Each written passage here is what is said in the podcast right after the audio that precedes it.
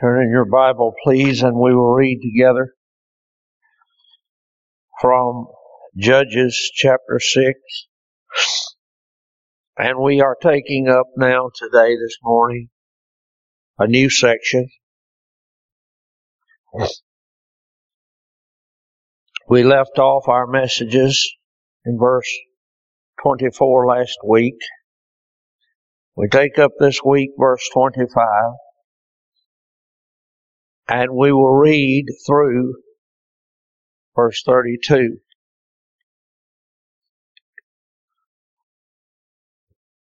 And it came to pass the same night that the Lord said unto him, that's Gideon, take thy father's young bullock, even the second bullock of seven years old, and throw down the altar of Baal that thy father hath, and cut down the grove that is by it, and build an altar unto the Lord thy God upon the top of this rock, in the ordered place, and take the second bullock, and offer a burnt offering with the wood of the grove which thou shalt cut down.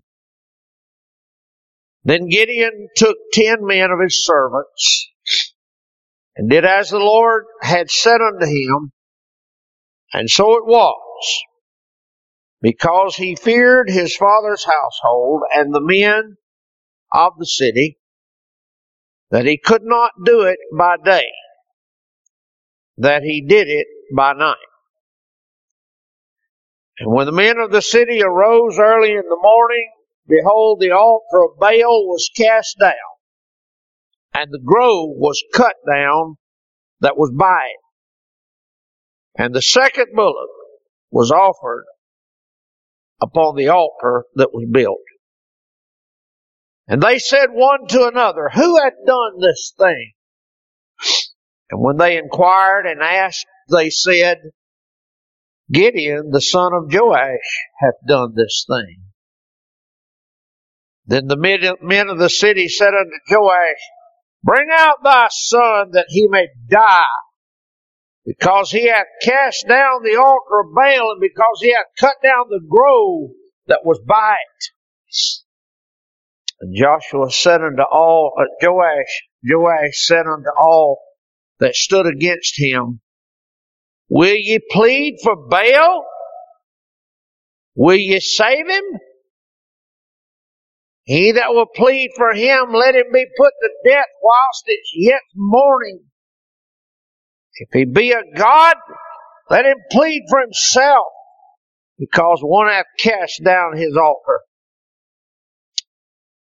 Therefore, on that day, he called him Jerubbaal, saying, Let Baal plead against him because he hath thrown down his altar.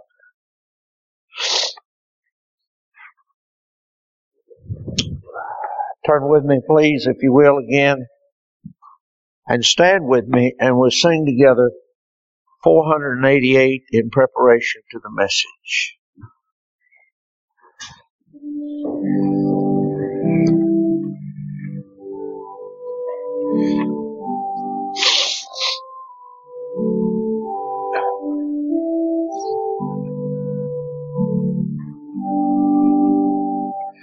Oh, for that tenderness of heart which must be for the Lord, that owns how just and good thou art, and trembles at thy word. Oh, for those humble, contrite tears, which from repentance flow, that sense of guilt, which trembling fears, the long suspended blow.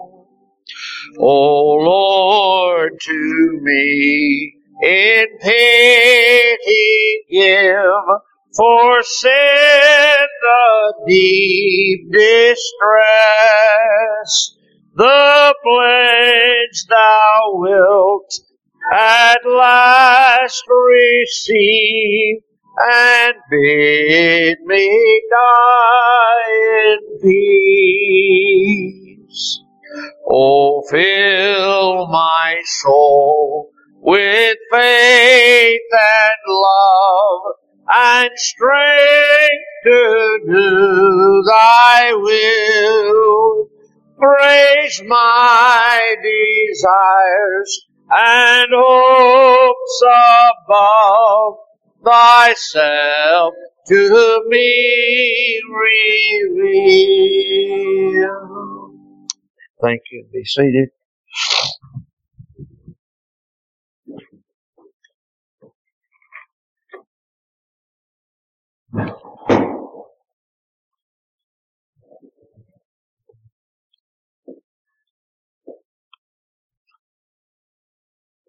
I read to you, shared with you last week before the message a quote from B.M. Palmer regarding his inability to complete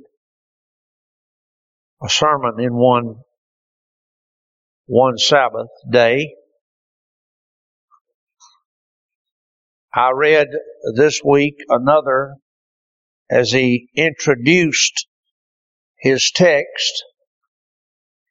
He said what I often feel and think to the congregation before he started the message. He said, I will discharge my text with all the brevity that its importance will permit. Somewhat of a disclaimer, I suppose. But I will attempt this morning to discharge my text with all the brevity that its importance will permit. We've come together now this morning around this new set of verses, this text in Judges 6 verses 25 through 32. We spent some time, I don't know, three, four messages in the preceding passage, but we've taken up now this new set of verses to take up again this marvelous record of God's dealings with his judges in Israel. And now we are dealing with this judge specifically, Gideon. I had mentioned in my first message from this passage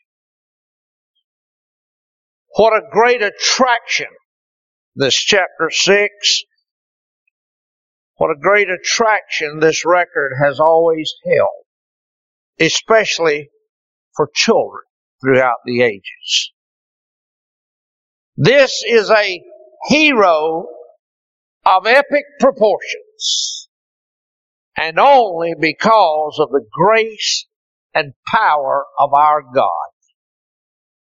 What a story! what an adventure! What a God. So far we have seen him, Gideon, in his sorrows, verse 11 and 12. I could not describe that scene any better than to say that it is a scene of great sorrows. We've seen him in his sorrows, verse 11 and 12. And then we have seen him in his surprise in verse 13 through 15 when this angel suddenly appears to him. What a, what a surprise. What a great surprise. So we've seen him in his sorrows already. We've seen him in his surprise. We've seen him in his searchings. In verse 17, he's searching. He asks for a sign. He's searching. We've seen him in his servitude. Verses 18 through 24. His servitude in making offerings to this angel and rendering service. What service he can. He has not yet the confidence to believe that he could destroy the mighty nation of the Midianites, but he knows that he has this ability. He can render this service, and so he does. And now today in our text, we shall see him in his separation.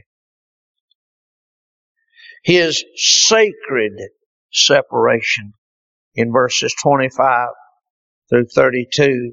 We saw him in his servitude in verses 18 through 24. And now we see him in his sacred separation. Verse 25 through 32 that I read in your presence this morning.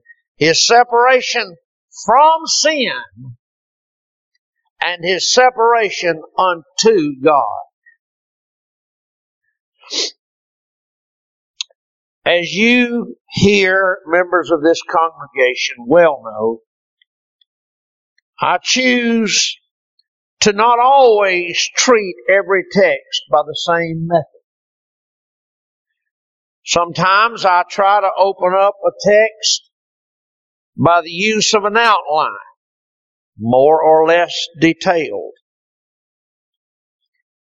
At other times, I take up to attempt a strict verse by verse exposition. And then again at other times, I simply seek to set the whole passage before you. Just set the passage before you and then glean from it those lessons that are most prominent in its import. It is this latter method that shall be my method in this passage before us here today. And to that end, allow me to set the text before you again. Verse 25. After Gideon has built this altar unto the angel, recognized and acknowledged him as Jehovah, Jehovah Shalom. And the angel has recognized him and accepted his offering. In verse 25, the record tells us that it came to pass the same night that the Lord said unto him, Take thy father's young bullock even the second bullock of seven years old, and I may or may not ever mention this again. But there is a marginal reading there, and it's one of the very, very few places where I do not agree with the King James translators in their marginal applications. Some would change that word even to the word and take thy father's young bullock and in the second bullock of seven years old, which would give us in this text not one, but two bullocks. And clearly, the text does not bear that out. I think that their original translation is absolutely accurate and should be left as it is. The word even. Take thy father's young bullock, even the second bullock of seven years old, so that we're talking about one bullock only.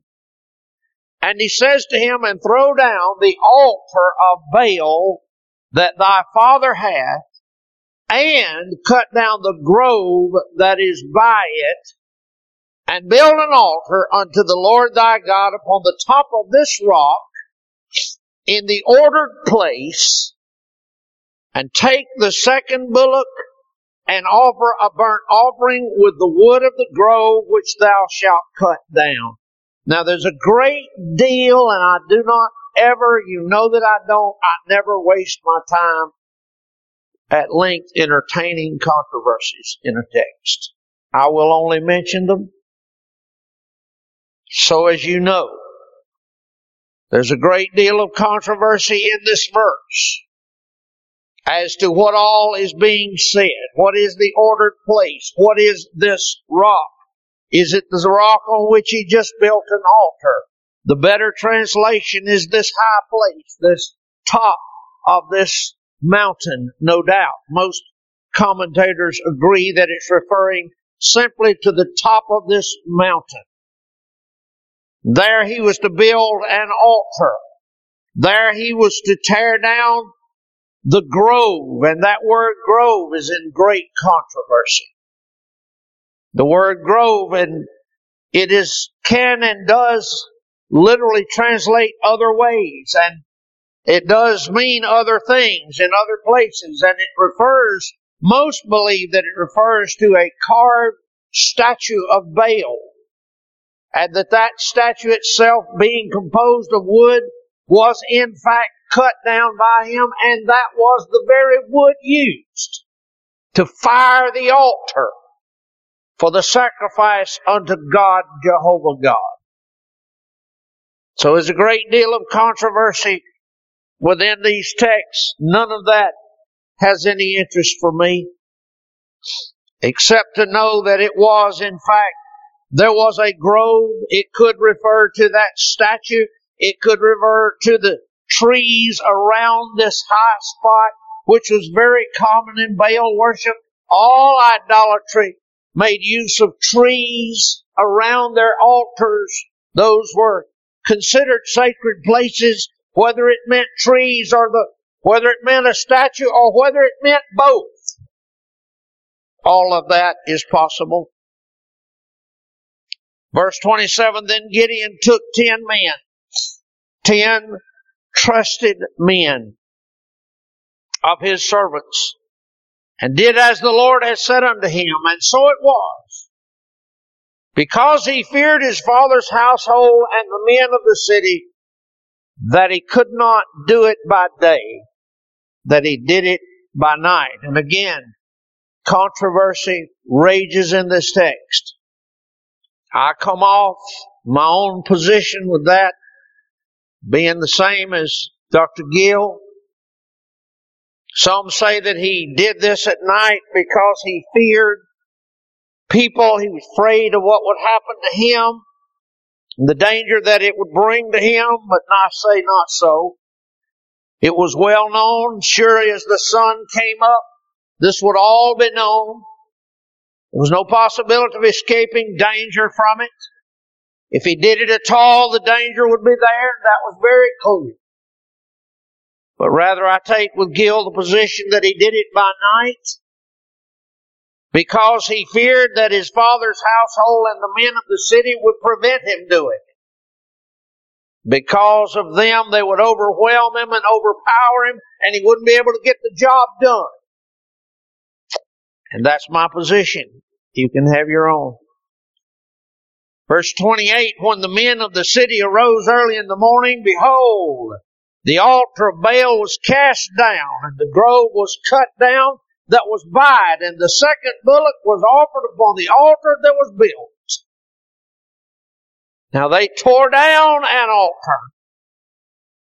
They destroyed the grove. They built an altar and they made an offering all in one night. And they said one to another, that is the men of the city, who hath done this thing? And when they inquired and asked, they said, Gideon, the son of uh, Joash, hath done this thing. Nobody knows exactly who told it, but somebody told it. Evidently one of the ten, these trusted servants, finally let it be known, let it out. Verse 30, the men of the city said unto Joash, Bring out thy son that he may die because he hath cast down the altar of Baal and because he hath cut down the grove that was in it. So they called for the life of Gideon to be sacrificed because of this business. That verse alone, if nothing else, tells you just how deeply involved was Gideon's own father in this business. They felt comfortable to come to him and ask that he bring his son out with the full expectation that he would do it. And this bullock was his bullock, and this altar was his altar, and it was on his land. And so they demand that he be brought out with the full expectation that he would be brought out. But God, the sovereign God, had done something in Joash. Whether in the course of the night, whether in the early morning hours, whether it was while they spoke, we do not know, but God did something in Joash's heart and turned him from a raving, rabid idolater to a strong witness against their sin. And Joash said unto them all, to all that stood against him, Will you plead for Baal? These are Israelites, you understand? These are Israelites. These are the people of the covenant. Joash is a man of the covenant. He's a man of Israel. And suddenly the brutal reality of the horror of this idolatry that has permeated them has suddenly dawned on him. And he says to them, what? You? Will you plead for Baal? will you save him? He that will plead for him, let him be put to death. Let him be put to death whilst it's yet morning. You wanted to kill Gideon for destroying Baal? No, if you defend Baal, you need to die.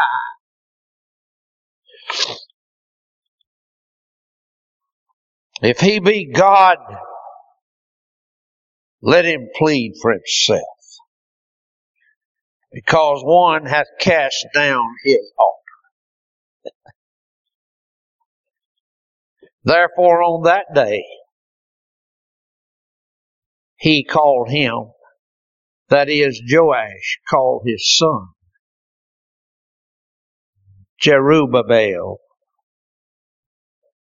saying, Let Baal plead against him because he hath thrown down his altars.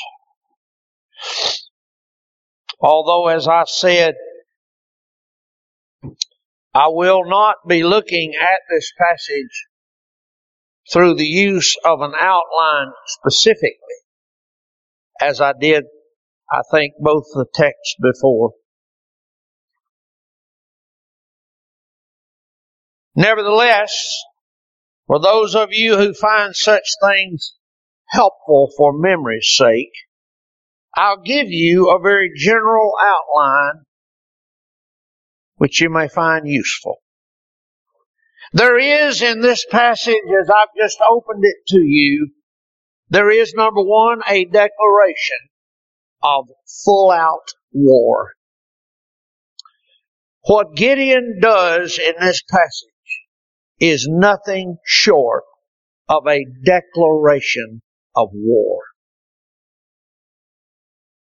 There is in this passage number two, the destruction of false witness worship. There's the declaration of full out war. There's the destruction of false worship. The grove must be cut down. Baal must be destroyed and crushed. Thirdly, there is in this passage the dedication of a faithful worship. Just as surely as there was a destruction of false worship, there is a dedication of faithful worship. Gideon sent up an offering to Jehovah. And finally, there is in this passage a delineation of a future warrior. Verse 32, his father said, Let him be called Jerubbaal. There is a delineation of a future warrior, or a distinction, if you please. These may be pegs that some may find useful to hang your thoughts on as we look at this text. I must confess to you again that I seem always to struggle. And more especially when I take up a new section, I struggle with the snail's pace at which I seem to be moving in our pursuit of this book by my sermons. There is so much rich instruction in the fine details of these records that I struggle whether only to carry on with the main features and thus move more quickly or to milk it dry for all of its sweet cream, as we say in the South, and suffer the delays. But as you might well expect, I have chosen to milk it dry. So then let us begin with a lesson this morning. Our first lesson from this passage, which seems unavoidably conspicuous right in the very first few words of our text. There is in my mind a great lesson. Verse 25. And it came to pass the same night. Hmm. This time marker, this precise time delineation, planted as it is by God's Holy Spirit of inspiration, planted by inspiration here at the very outset of all that follows, points unmistakably to me to a profound truth much needed in our own day. You see, this angel of the Lord, and I have always said every time I use that phrase, it is the angel of the Lord. It is the Lord the angel.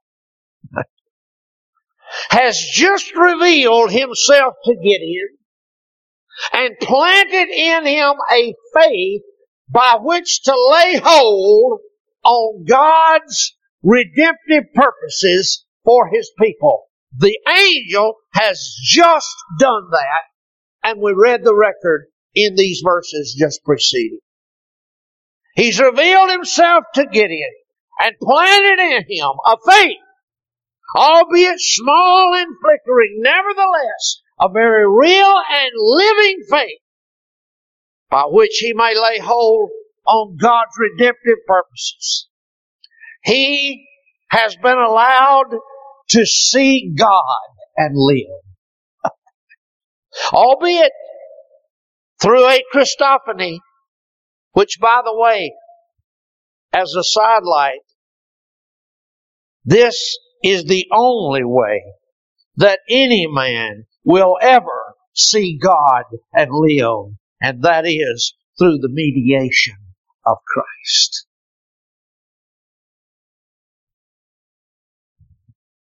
Never forget it. Gideon has been allowed to see God in a Christophany and live. Faith has been planted in his heart to lay hold on God's purposes. Born in his heart. Gideon's offerings being accepted have confirmed his newly announced standing. And he's granted in verse 24 peace. Peace has not only been declared, but well and truly established in Gideon's own experience. And now, right now, with no delay, with no time between, with no further revelations or instructions, that same night, war on God's enemies is declared and a plan to execute it is set afoot. Did you hear it? That same night. As soon as God has revealed himself, as soon as this Christ comes and speaks to him and births faith in his heart, immediately war is declared. War is declared. Oh, do you see the lesson here? As soon as God's righteousness is revealed in the soul, war is declared on God's enemies. Can I say it again? As soon as God's righteousness is revealed in the soul, war is declared on God's enemies. But note it, note it. This war doesn't begin on the Midianites. God, through his angels' instructions, the Lord, through his instructions to Gideon in this passage, is not first declaring war on the Midianites, he's declaring war on Israel's idols first. I've said that, I said a moment ago that this is a profound truth. I said much needed in our day. Because you see, we have parading in our nation today another gospel, Galatians 1 and 7, that tells poor sinners that all they need to do is accept Jesus Vote for Jesus. And then life will be filled with happiness. All of your friends, albeit they're still worldlings, all your friends will love you more. And every place now will be a new happy place. There's nothing more to be done. All your woes are over. Your growth in grace may have some difficulty somewhere later, maybe, maybe not. But all you need to do now is to bathe in the sunlight of ethereal delight. That's all you have to do. But it is not so. Just on the heels of a glorious revelation just on the heels of a divine manifestation. Verse 25, that same night, Gideon receives this visitation and it is a call to arms. Oh, oh, how contrary is this doctrine to the modern gospel. How contrary is the gospel of our God to the modern gospel. Was it not our Lord's constant call to His followers that they were called to take up their cross and follow Him? Matthew 16, 24. Not take up your party hat. Take up your cross take up your cross and declare war.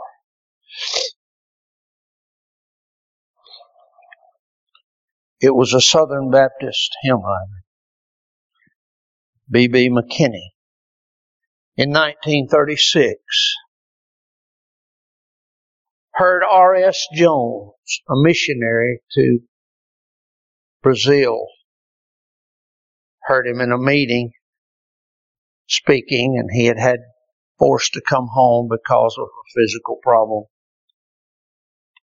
B.B. McKinney, so moved by hearing the missionary, went home and penned these words. Take up thy cross and follow me.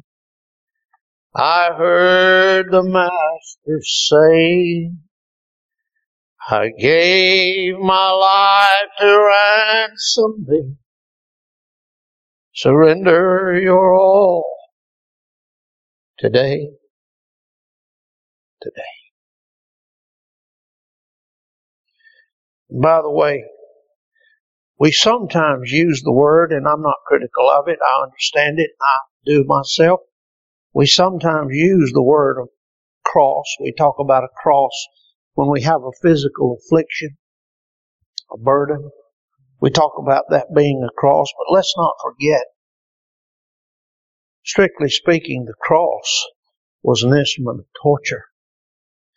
It was a persecution. It was an instrument of war against God's people. When B.B. McKinney wrote those words, take up thy cross, follow me, he wasn't talking about an affliction. He was talking about declaring war. Take up thy cross. Was not that our Lord's constant call to his disciples? Did he not say in John 15 and verse 18, they've hated me, they'll hate you also.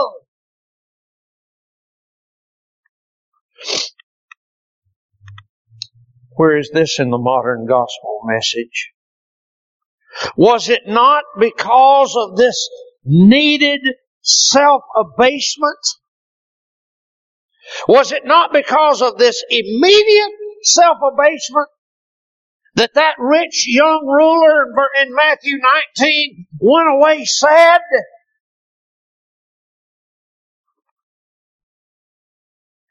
Was it not for this very crime of delay that our Lord condemned those in Luke chapter 9 who had every cause, it seemed, for delay? One said, let me bury my father. and another said, let me bid farewell to my household. And in Luke chapter 14, one said, I bought a piece of ground. Let me go and see it. And another said, I bought five yoke of oxen. Let me go and try them. And another said, I've married a wife. Could you give me a little time? But oh, all manner of reasons, but our Lord said, take up thy cross now and follow me. Now, I said to you there's a lesson here. Verse 25, it came to pass the same night. The same night. Gideon, that same night, must begin at once to work out the grace that this angel had worked in. Well might he have said, as some today would, and be excused in it. Well might he have said, look, give me some time to explain this to my family, what's happened. Give me some time to, especially to, to explain to my father what I've seen here. He might have even said, Give me some time to adjust. That's a great psychological ploy we hear a lot today. People just need time to adjust. You know, he might well have just said, give me some time to rest. I mean, if you read the record again of all that's just transpired, all the work that he, he started out the day before threshing wheat with a stick. Then he wound up cooking and separating and building all, and all the, look at all the work and it's been a, it's been a long day. Couldn't I just get a little rest? And it came to pass the same night. But no, no time for rest. No time for adjustment. No time for explanation. It's time to follow the Lord. Could I just say to you that are here today, whether you be a saint to whom the voice of God has spoken in recent days about the weakness and puniness of your service, or whether you are a sinner to whom the demands of the gospel have come again, I urge you this morning, broach no delay. God will not be trifled with. This angel comes in the same hour and his appearance demanded Gideon's allegiance. God's callings, hear me, saint or sinner, hear me, God's callings are not fodder for your speculations. God's callings are not propositions for your considerations. God's callings are not suggestions for you to entertain. The word comes, take up thy cross and follow me now. This night. This night. That same night, the Lord said,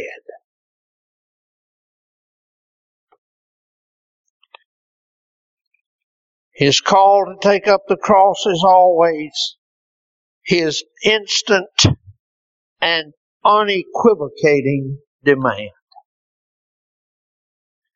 Oh, could I just warn you? Could I just warn you one more time? To trifle is fatal. To dally is damning. To halt between two opinions is tempting destruction. This very night, Gideon, God lays out the demands. Notice with me just here, as we look at this lesson, that Gideon's growth in faith, I said it was birth back yonder in that last text. It was birth, no doubt. When he saw that altar burn, that rock go into flames and consume his sacrifice, faith was born in his heart. And it starts to grow but I want to say to you that his growth in grace is always slow, very gradual and slow, might I say, almost painful. But at every step in its progression, his obedience is quick and deliberate. Quick and deliberate. Look at verse 20 again. That final word, you remember I preached from it. Final words, and he did so. His growth in grace may be slow. It may be gradual. Yes, it might even be painful in a sense. But at every step in its progression, his obedience is quick and deliberate. Somebody wisely said, he who knows the favor of God will never fear the disfavor of men. But I ask, how is it that Gideon shall be able to do such things as this angel has declared? How is it that he shall be able to do such things? Indeed, the Venerable Dr. Gill informs us this way. He said Gideon was no priest, and yet he's bid to offer sacrifice. And that on an altar of his own erecting and not the altar of God in the tabernacle. And he was bid to do it upon the top of a rock and with the wood from a grove made for idols, which in other cases was not allowed. And all of this was done at night, which was not the time for sacrificing. The Jews, says Dr. Gill, say that there were at least eight things that were made free and allowed to Gideon, which were never at any other time allowed. Why? Why? oh, here it is, Dr. Gill in his own words. The divine warrant was sufficient. God said it. The divine warrant was sufficient. Did he have the divine warrant? Oh, yes. Verse 14, have not I sent thee? Verse 16, surely I will be with thee. And now verse 25, this same night, he gives him instructions. This same night I require of thee, do this. Hmm. The divine warrant. We have, my brethren, we have the divine warrant. Inspired, inscripturated, written for us. We have the divine warrant for the building of Christ Church. My beloved saint friend, my beloved sinner friend, I ask one simple question in the face of this lesson today. Why will you tarry? Why will you tarry? Why will you tarry? And it came to pass the same night. Why will you tarry?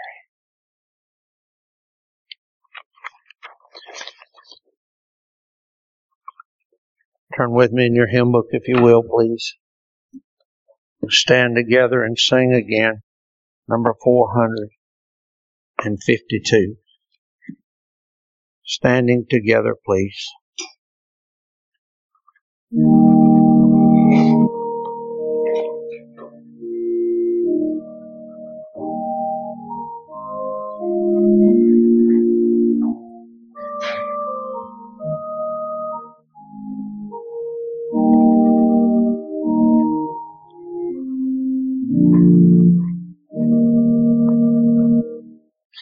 Repent the voice, celestial cries, no longer dare delay.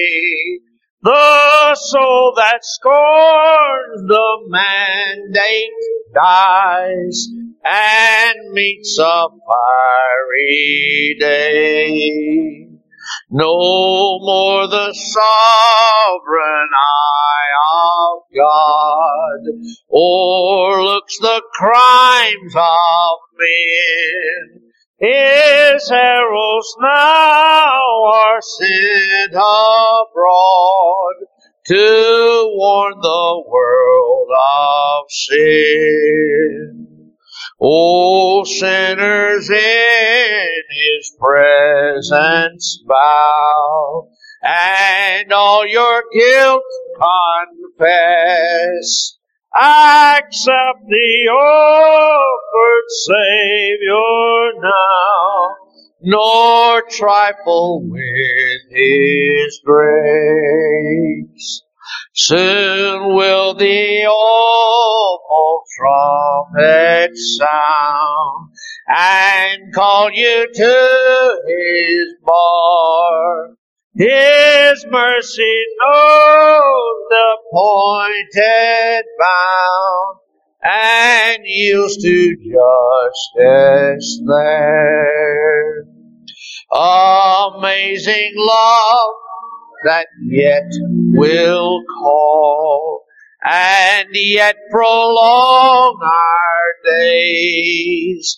Our hearts subdued by goodness fall and weep and love and pray.